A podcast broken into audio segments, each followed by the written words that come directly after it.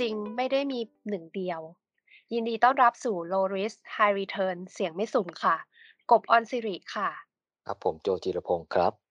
พี่โจคะ เราอะเพิ่งจะคุยกันใน EP 51 กับ 52 ค่ะ ว่าโคนันที่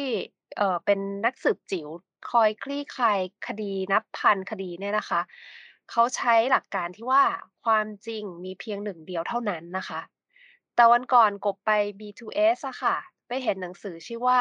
ความจริงไม่ได้มีหนึ่งเดียว ของคุณเอ๋ นิ้วกลมค่ะ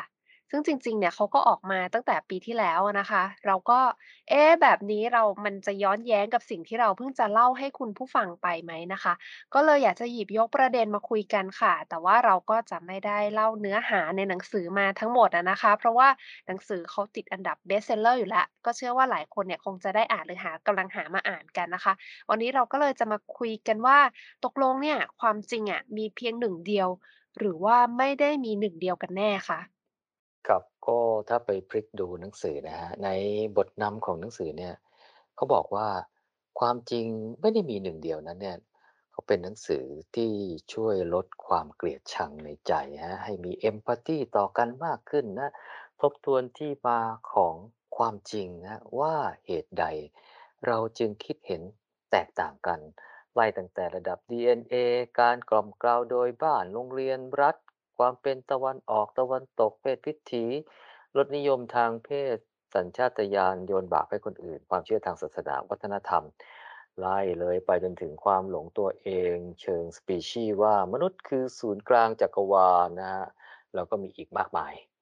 แต่ว่าทำไมเราจึงเชื่อว่านั่นคือความจริง อืมนี่คืออลัมพบทนะฮะอืมแต่จริง ๆ แล้วเนี่ยความจริงเนี่ย มันควรมีหนึ่งเดียว เหมือนที่คนนั้นบอก หรือความจริงแต่ละเรื่องอาจจะมีได้หลายแบบ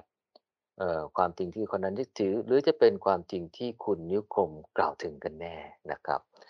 ก่อนจะมาคุยกันต่อเนี่ยนะฮะผมขอเปลี่ยนเรื่องสักหน่อย กบรู้ไหมว่าอาวุธคืออะไร ถ้าตอบกันแบบง่ายๆ บ้านๆนะคะกบก็คงตอบว่าอาวุธก็เป็นเครื่องมือที่สร้างขึ้นมาเพื่อที่ใช้ต่อสู้กันค่ะที่จะทำให้อีกฝ่ายหนึ่งเนี่ย บาดเจ็บหรือว่าบาดเจ็บสาหัส หรือจนถึงเสียชีวิตได้ ซึ่งก็แล้วแต่จะใช้นะคะ ว่าจะใช้ป้องกันตัว หรือว่าจะไปใช้ทำร้ายผู้อื่นน่ะค่ะอือฮึใช่ไหมคะครับก็แต่ในทางกฎหมายอาญาเนี่ยเขาให้ความหมายของคำว่าอาวุธเนี่ยที่มากกว่าอาวุธที่เรารู้จักโดยทั่วไปนะเอ่อโดยความหมายแรกของ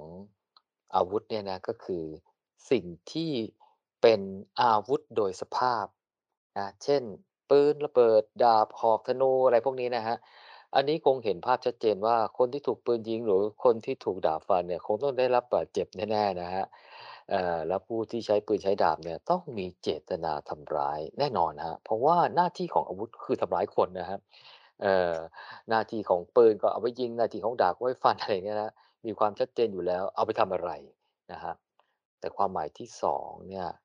นะในทางกฎหมายอาญาเนี่ยเขาบอกว่าอาวุธเนี่ยก็ให้หมายถึงสิ่งที่เป็นอาวุธโดยการใช้ ซึ่งหมายถึงว่าสิ่งนั้นเนี่ยถูกออกแบบมาทำเป็นอย่างอื่นนะฮะไม่ได้ออกแบบมาเป็นอาวุธเอ่อแต่ถูกนำมาใช้โดยเจตนาเพื่อประทุษร้ายกันนะฮะ เช่น ไม้กอล์ฟนะฮะที่เป็นอุปกรณ์กีฬานะฮะก็สามารถนำมาตีคนอื่นจนบาดเจ็บได้นะฮะ หรือเก้าอี้ที่เราเอาไว้นั่งนะ แต่ถูกหยิบมาฟาดคนอื่นได้นะครับถ้าเราไม่ชอบด้านคนอื่นนะหรือกรรไกรซึ่งเป็นของมีคมนะครับถึงแม้ว่ามันมีคมก็จริง แต่ว่าจริงๆแล้วเอาไว้ตัดกระดาษหรือตัดผ้านะครับแต่ก็เอาไปแทงคนอื่นให้ได้รับบาดเจ็บได้ นั่นก็แปลว่าสิ่งของเหล่านั้นเนี่ยถูกออกแบบมาเพื่อใช้ประโยชน์ตามที่ออกแบบไว้ แต่มันกลับกลายเป็นอาวุธได้โดยเจตนาของผู้นำไปใช้นั่นเองนะฮะ ในทางกฎหมายเนี่ยนะฮะที่บอกว่าการประทุษร้ายโดยการใช้อาวุธเอ่อกับไม่ใช้อาวุธเนี่ยมันจะมีโทษต่างกันนะฮะ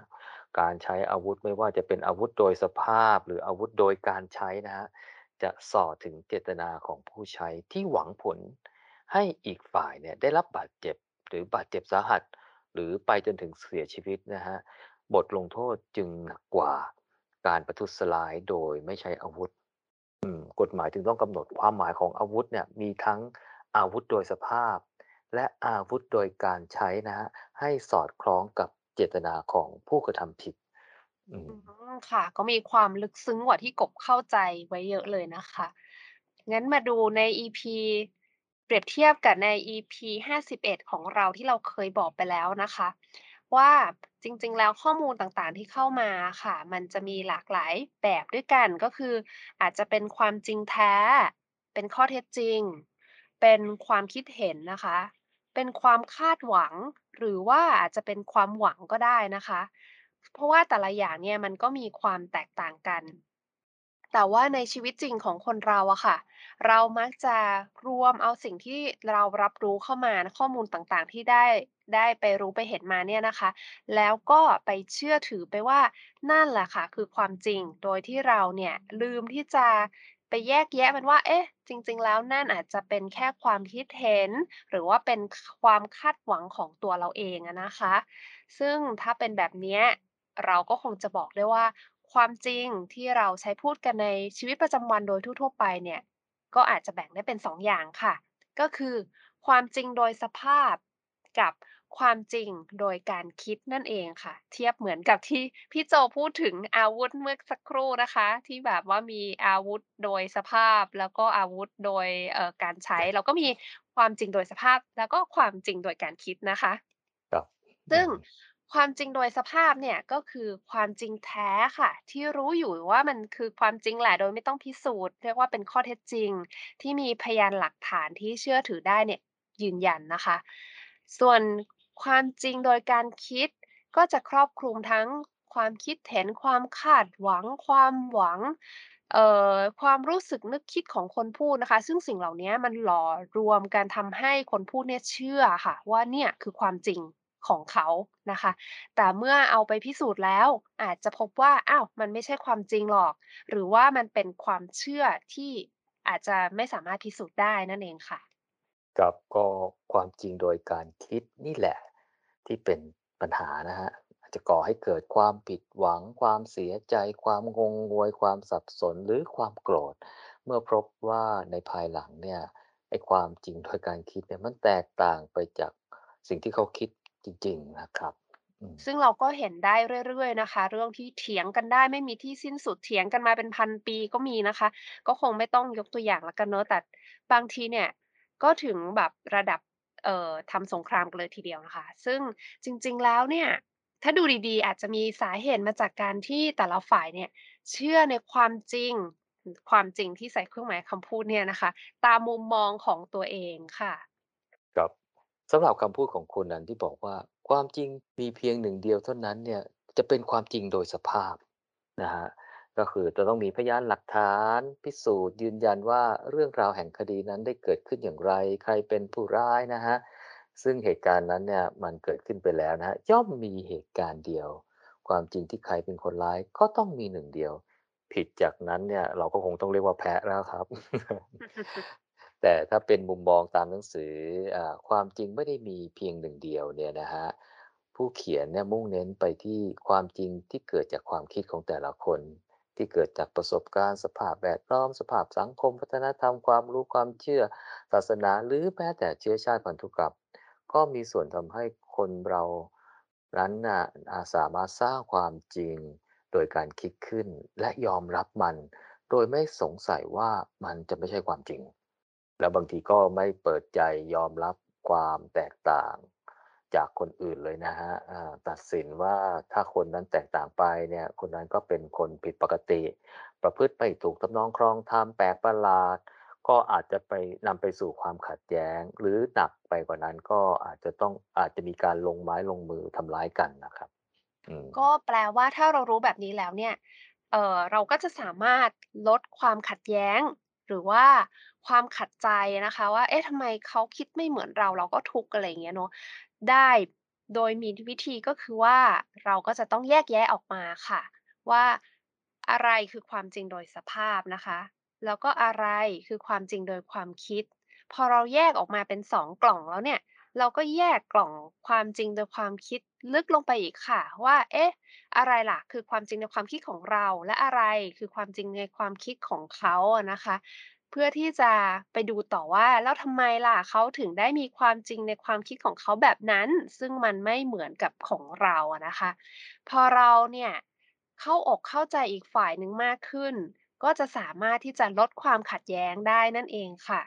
อันเนี้ยเนี่ยอยากจะให้ทุกคนลองเอาไปปรับใช้ได้ง่าย ๆ ในชีวิตประจำวันอะนะคะ อย่างเช่นอาวันนี้ หรืออาทิตย์นี้เรามีประชุมกับใคร ไม่ว่าจะเป็น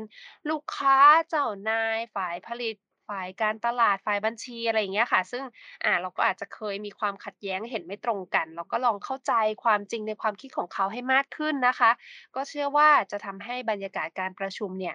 ราบรื่นขึ้น แล้วก็สามารถหาทางออกร่วมกันได้ค่ะ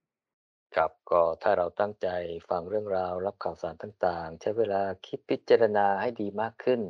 เข้าอกเข้าใจสถานการณ์ ยึดความจริงแท้ข้อเท็จจริงไว้ให้มั่นนะฮะอ่าแล้วก็ใช้หลักการวิเคราะห์ให้มีตรรกะมีเหตุมีผล ลดอคติในใจนะลดความเกลียดชังในใจนะฮะมี empathy ต่อกันมากขึ้น ถ้าเป็นเรื่องที่คนอื่นมองว่าแตกต่าง ก็ลองทบทวน ที่มาของความจริงว่าเหตุใดจึงคิดเห็นแตกต่างกัน เมื่อเราเข้าใจกันดีแล้วนะฮะความจริงนะฮะโดยสภาพก็ย่อมมีเพียงหนึ่งเดียว